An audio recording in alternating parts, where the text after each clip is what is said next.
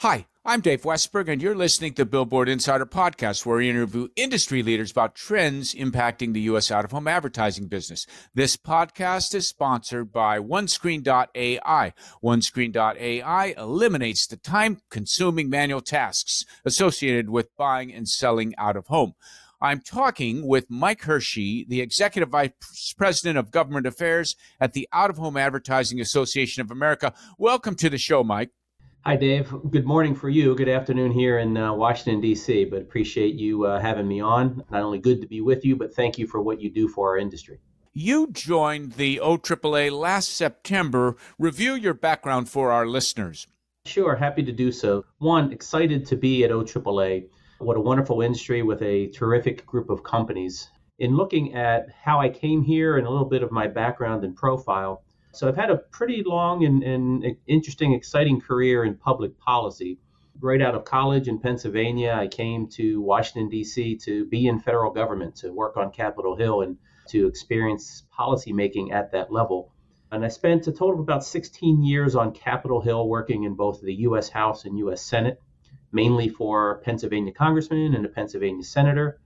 And then spent about 10 years in the broadcast industry. So went from policymaking, Capitol Hill, to advocacy and lobbying for the National Association of Broadcasters, which represents radio and television companies. And then four years just prior to this position at OAAA, I worked at the Small Business Administration. So four years in the executive branch. The combination of all of those experiences, I think, has me so much more equipped at this point in my career to understand how government works, to navigate policy making and and the regulatory process, having now kind of completed what I call three sides to federal policy Capitol Hill, the legislative branch, advocacy or industry, and then the executive branch or regulation and rulemaking. Now, you talked earlier this year about some hot topics impacting the out of home advertising business. What are they, and can you give us a bring down analysis of what's new with them? Yes, happy to do so. So, a variety of topics and issues that we're following throughout the year. Some have carried over as policy priorities from the previous year, but all of them, you know, kind of represent industry topics, things of interest, stuff that we continue to not only report on, but to update and educate our members on. In no particular order, political advertising spending. So, we're, we're in a midterm election year, and we can get into more detail about that. We are awaiting a decision from the United States Supreme Court in a billboard case of uh, Austin versus Reagan. We also had at the federal level a trillion dollar infrastructure act, federal investment in highways and transit, a bill that passed recently in Congress that now the Department of Transportation is implementing. So we'll see a flow through of dollars from federal to state over the next five years. Of interest also to our industry, some considerations with respect to privacy and, and data collection that's going on at the federal level. Lastly, just two topics cannabis advertising, continuing to advise our members of state rules and state changes. And then an interesting topic that maybe we'll get more into is state budgets, just the status of state budgets and how that might affect decisions they make on tax considerations that would potentially impact us. Well, let's talk about political ad spending. What is the outlook for ad spending? What does this year shape up like? Yeah, let me give you just cover briefly some statistics and give you a little sense of comparison from from 2020 to 2016. So looking at the most recent election cycle, and granted that was a presidential cycle, but there were about 14.4 billion dollars spent in 2022 compared to 6.5 billion in 2016. So we saw more than doubling of political advertising spending in the most recent presidential election cycle. Wow. So in 2020, we had 14.4 billion, a doubling from previous. And then if we break that down by House and Senate races, so U.S. House and Senate races, similarly saw a doubling of dollars, a total of 8.7 billion spent just on House and Senate in 20 versus 4.1 billion in 2016. So an enormous growth of dollars, not only going into a presidential cycle, but also in House and Senate races, which which brings us forward into to 2022. But first, just to just share some interesting kind of state figures on Senate races in 2020. you had a state like North Carolina, very competitive Senate race that had $293 million spent just within that race. Wow. State of Arizona, 256 million, and then, you know, I, I keep using a, a, favorite statistic, Montana, 190 million. I'm not sure how you spend 190 million in Montana, but uh, not only did the candidates, but also yeah. the political organizations managed to do so. Wow it points to me, Mike, of everyone says, "Oh, billboards, it's all it's all just advertising." No, it's political speech. It's it's people trying to make a point, trying to engage in speech to get their point of view across. That is a huge positive in terms of uh, what out of home advertising does. Yes, agree completely, Dave. In the political sense, it's a very tried and true way of gaining name ID, furthering your message, maybe even countering an opponent. And I think a digital platform for so many of our members that, that also have digital assets and digital billboards there's now an even greater ease of, uh, of getting up a message in not only a positive sense, but countering. So I have in my short time at OAAA, you know, the more members of Congress I come across, the more that I speak to, so many of them are engaged through their campaigns in advertising and doing so in billboards. And so many of them believe in that. And I think that's great for us as these dollars continue to flow into these states. And you know that sets up you know kind of then a discussion of how are we positioned in 2022 and i i want to not just mention billboards but out of home. You know i think in all of our digital assets and offerings for our member companies that we offer a lot to hopefully gain the share that we have in political advertising that's coming into out of home and then within that that's coming to our billboard companies. Mm-hmm. but we have some very very competitive states in this next cycle in 2022 some very competitive Senate races. And if you step back and think of, so where's all this money coming from? Why is it coming in? And you look at the last couple of years. So we are in a midterm election cycle, meaning we're in between you know the most recent presidential race and the next one. The Biden administration has had two years of governing and policies, and so this sets up you know what's at stake: control of the House and Senate. If it stays majority Democrat in both, then that helps to ensure that the president will have the ability to continue to push through policies. If it changes one or both, then that obviously changes a little bit the course of direction leading into the next presidential race. And so that's why it's important. And the dollars, you know, every candidate has limits on what an individual can contribute. So direct dollars are somewhat limited and finite and don't really make up these millions that that I referenced earlier, but it's the third party organizations, the super PACs, as they're called, advocacy groups who are putting money in on behalf of candidates and helping to kind of push and pull the voting electorate one direction or another. I think we're well positioned in that. So many campaigns have sophisticated digital programs now and digital media build out where they are looking at out of home, you know, as a good outlet for that, looking at not only billboards but digital billboards and I'll give you just kind of one brief data point in looking at spending so far of January 2022 as compared to last year. You know, out of home is up 131%. So from wow. one year to the next. But I think a more important data point is let's go to the most recent midterm election process. That was in 2018. So if we look at the out of home spend from 2018 to 2022, we're up 183%. Wow. And we haven't even started. There has only wow. been one state with a primary, that was Texas. Yeah. Early May are the next ones. I think it's Indiana and Ohio, but then we're bit off to the races, if you will, no pun intended.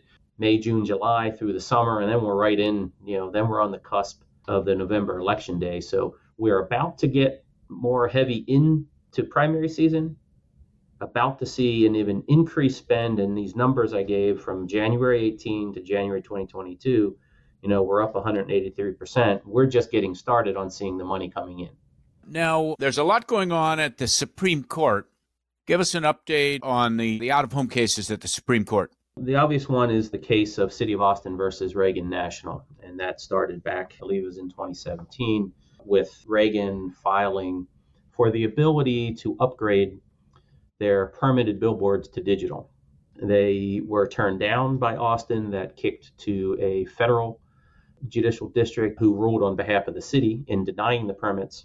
Then that went to the Fifth Circuit in New Orleans, who ruled for the advertisers, and then was an appeal to the Supreme Court, and that case was considered and heard by the court in November. So the underlying issue there, the court is deciding the constitutionality of the Austin Ordinance and whether or not, as they do in Austin, whether or not they can treat an on premise digital sign differently than an off premise one. Mm-hmm. So, case was heard in November, anxiously awaiting an outcome to give you a little bit of a status update on kind of where the court is in issuing opinions. Their term started in October and will run through June. They continue to hear cases each week and kind of have a full slate. I believe they have so far either heard or have scheduled about 63 cases, 65 cases. Austin case was the 19th hmm. heard, number mm-hmm. 19. So mm-hmm. court began in October and November. It was the last one in November. And where the court is currently on issuing rulings, of those nine October cases, they've now issued seven rulings to date. Of the 10 November cases, just as of this morning, they issued another.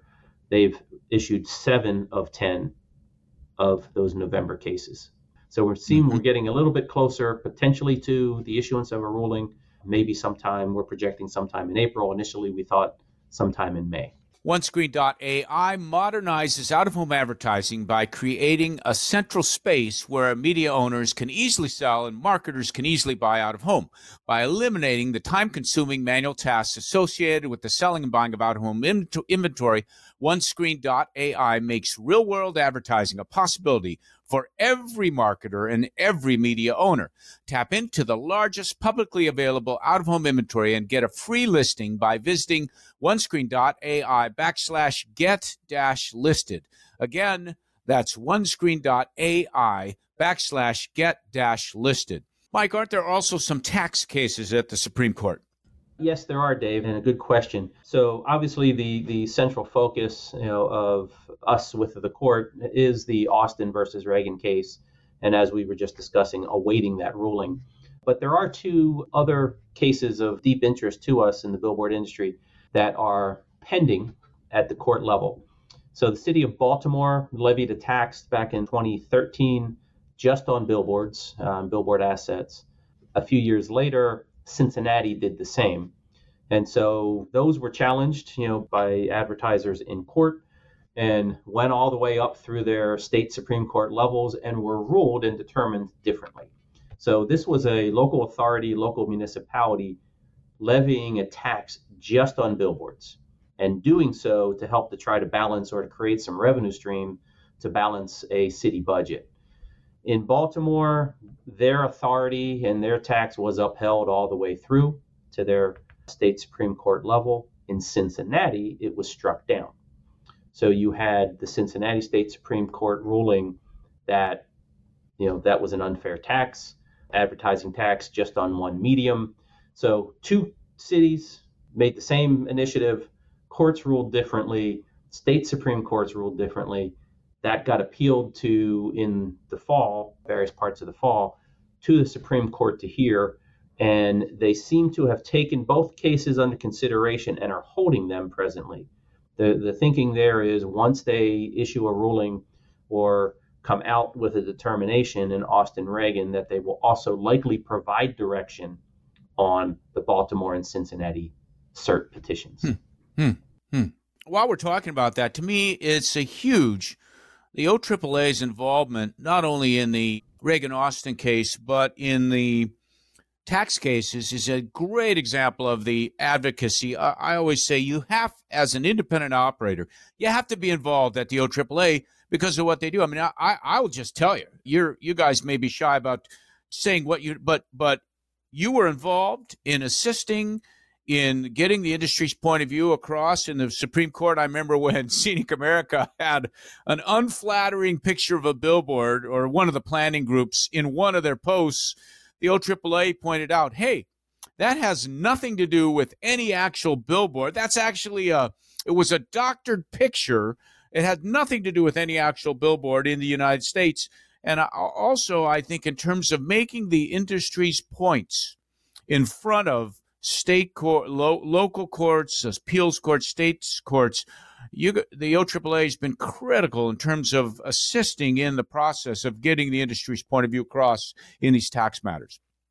Now, I, I, appreciate you saying that, Dave, and thank you for that. Yes, we have worked very hard as an association in working with our member companies and others to, one, get across a point of view, support the companies in these various levels of litigation with research and materials and other things. There, there have been so many folks who have filed in the Supreme Court case amicus briefs and just going back recently and picking through those you know, so my current focus and interest is once a case, when, once the determination comes out, yeah, what might that mean in Congress and at the FHWA for those that filed briefs, you know, kind of negative to the industry? There are so many people who want to make this case about something else. Mm-hmm. You mentioned Scenic America and others. There, there, there are so many that want to make it about other things that part of our advocacy preparation, and I've been doing this the last, you know, couple months, the last couple weeks, you know, just yesterday and again, again this afternoon with members of Congress to just paint a picture for them of here's a court case that's pending, here's what it's about, here's what it's not about. Mm-hmm. In essence, to try to get ahead of others that might come to them and say, hey, this court case determined things this way. You might need to go back in and give some direction to states on how they might need to regulate. You know, so we want to keep this very specific as to what the case is, more importantly, what it isn't, and then whenever the ruling comes out, you know, be able to work with members that way. But to your point, thank you. Yes, we work hard at helping to get a point of view across to be able to provide research and information to illustrate what I was just talking about. The OAAA filed a amicus brief on digital billboard safety mm-hmm. because others in their filings were trying to say, well, this is really about the safety of digital billboards. No, yes. it's not. Yes. You mentioned state budgets as a hot topic impacting out of home advertising. What's new there?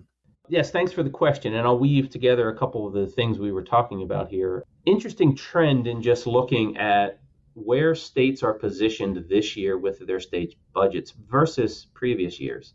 And why that matters is states have had more revenue income, they have had a lot of federal COVID program funds that they've received over the last couple of years.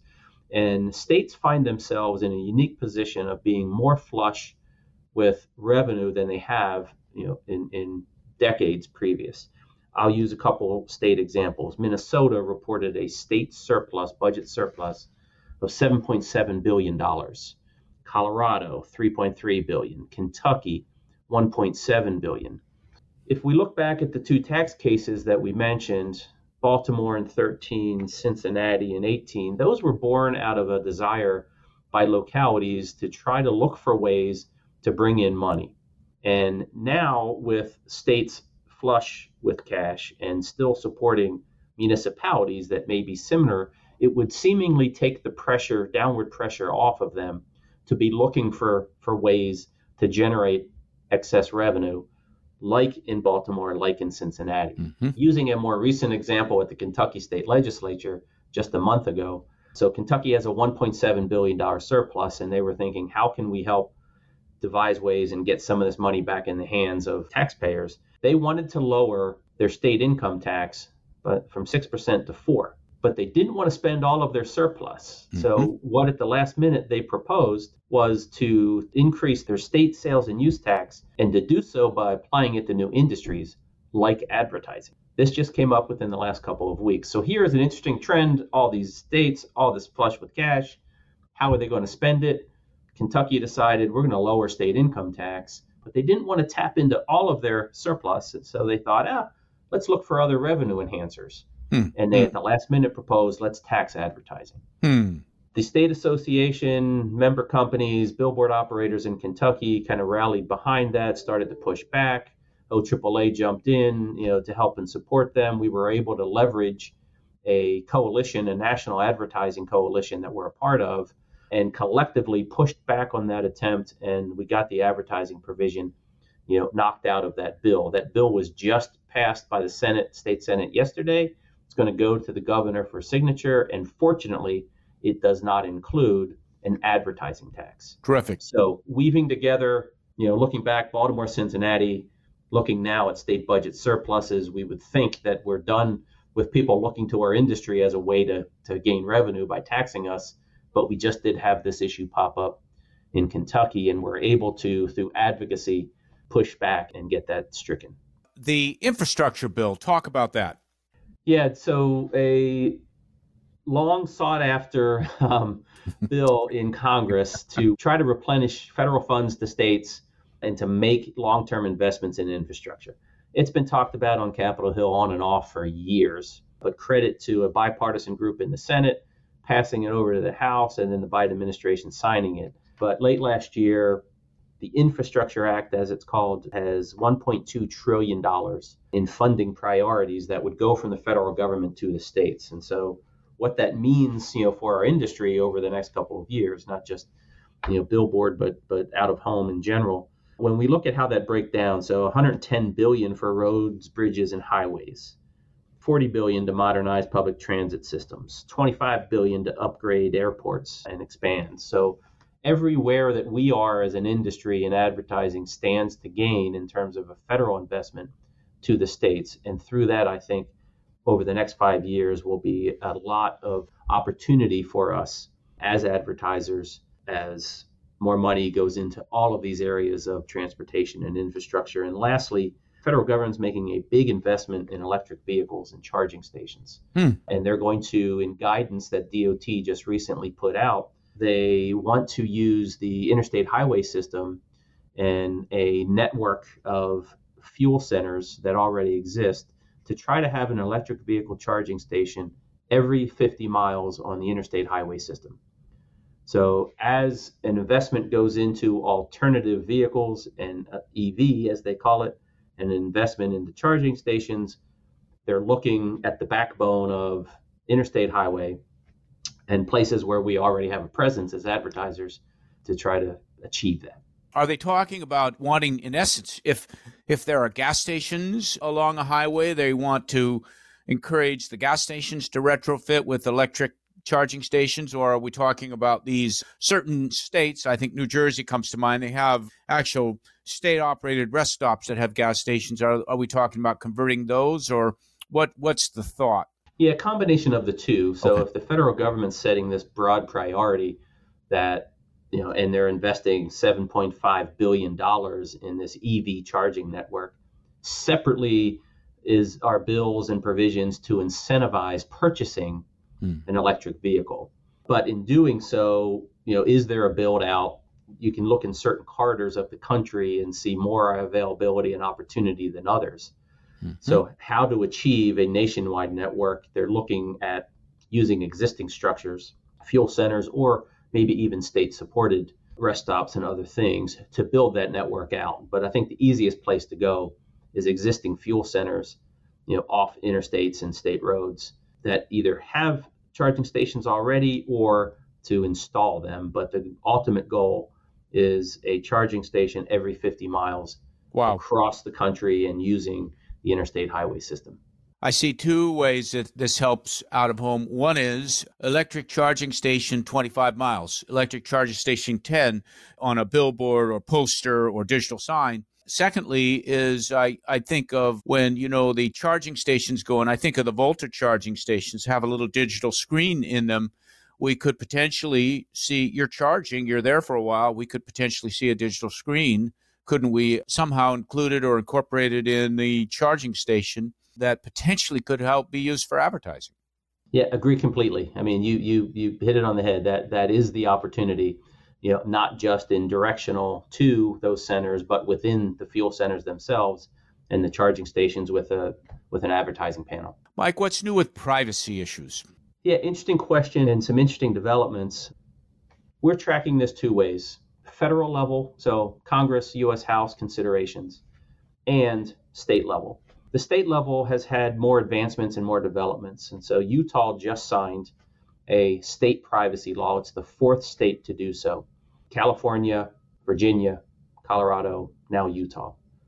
Iowa has some movement through their state legislature, may not be far behind in being the fifth state. But what the states are doing in the absence of action from Congress is to set rules for how consumer data and information is treated and what your rights are as an individual. So the California law, you know, maturing within with with each month and year, Virginia, Colorado, Utah, now implementing them as well. What a company is responsible for and how it uses data and how an individual may be able to exert some individual rights over the usage of that. The state laws are popping up in the absence of Congress giving direction. There is no federal overlay, there's no federal privacy law or direction or regulation. And so the states are answering that question. But we're seeing more advancement in Congress. We're seeing more attention to really what I'll call the big tech companies and, and online platforms and how they use data. We're seeing more hearings, more attention. There are a couple antitrust bills directed at big tech that have come out of Senate Judiciary Committee and House Judiciary Committee.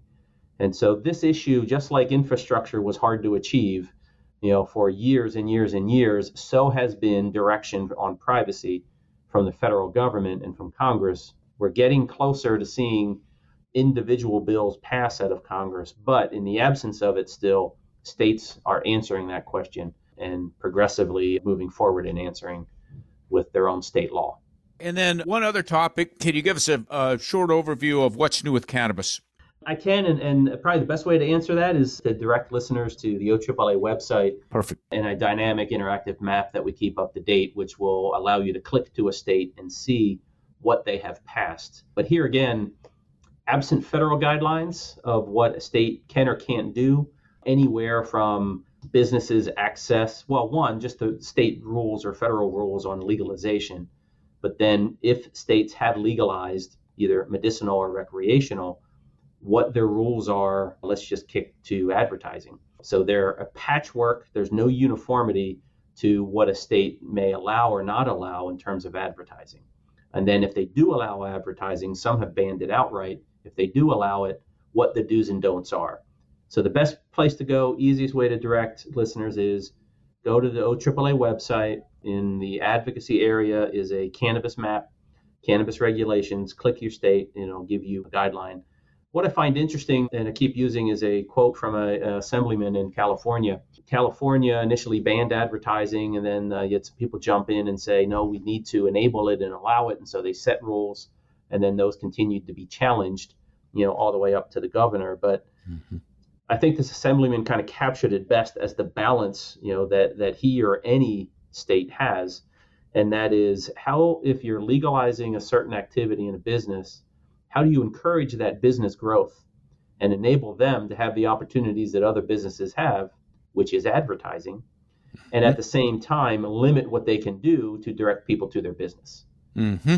So mm-hmm. that's the tension that states are dealing with. A lot of folks have defaulted into let's put cannabis in the same category as alcohol or tobacco, which means let's limit or ban their advertising. And then here you had this assemblyman, I think, kind of bottom line it very well. If we're trying mm-hmm. to allow that business to exist and we want to, with every business, encourage growth, why are we restraining or restricting them in their ability to advertise their own business? Yes.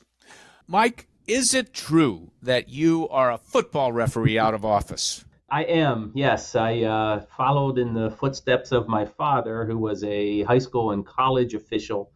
Different sport, wrestling is a big, yeah. uh, big sport in my home state of Pennsylvania. But I have been officiating football for 20 years, and I will say that my time working in and around politics has helped me on the football field by having very thick skin. I bet. And uh, and stuff has tendency to just roll off. But yeah, but there's enough opportunity for people yelling at you. Yeah, that's all for this week. Thanks for appearing on the show, Mike.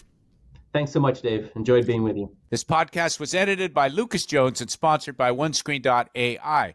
OneScreen.ai eliminates the time consuming manual tasks associated with buying and selling out of home. You can listen to episodes of the Billboard Insider podcast by visiting BillboardInsider.com or subscribing to the Billboard Insider podcast on iTunes or any of the usual podcast outlets. Our email is Dave Westberg at BillboardInsider.com. We'd love to hear from you. Thanks for listening. I'll be back in a couple weeks.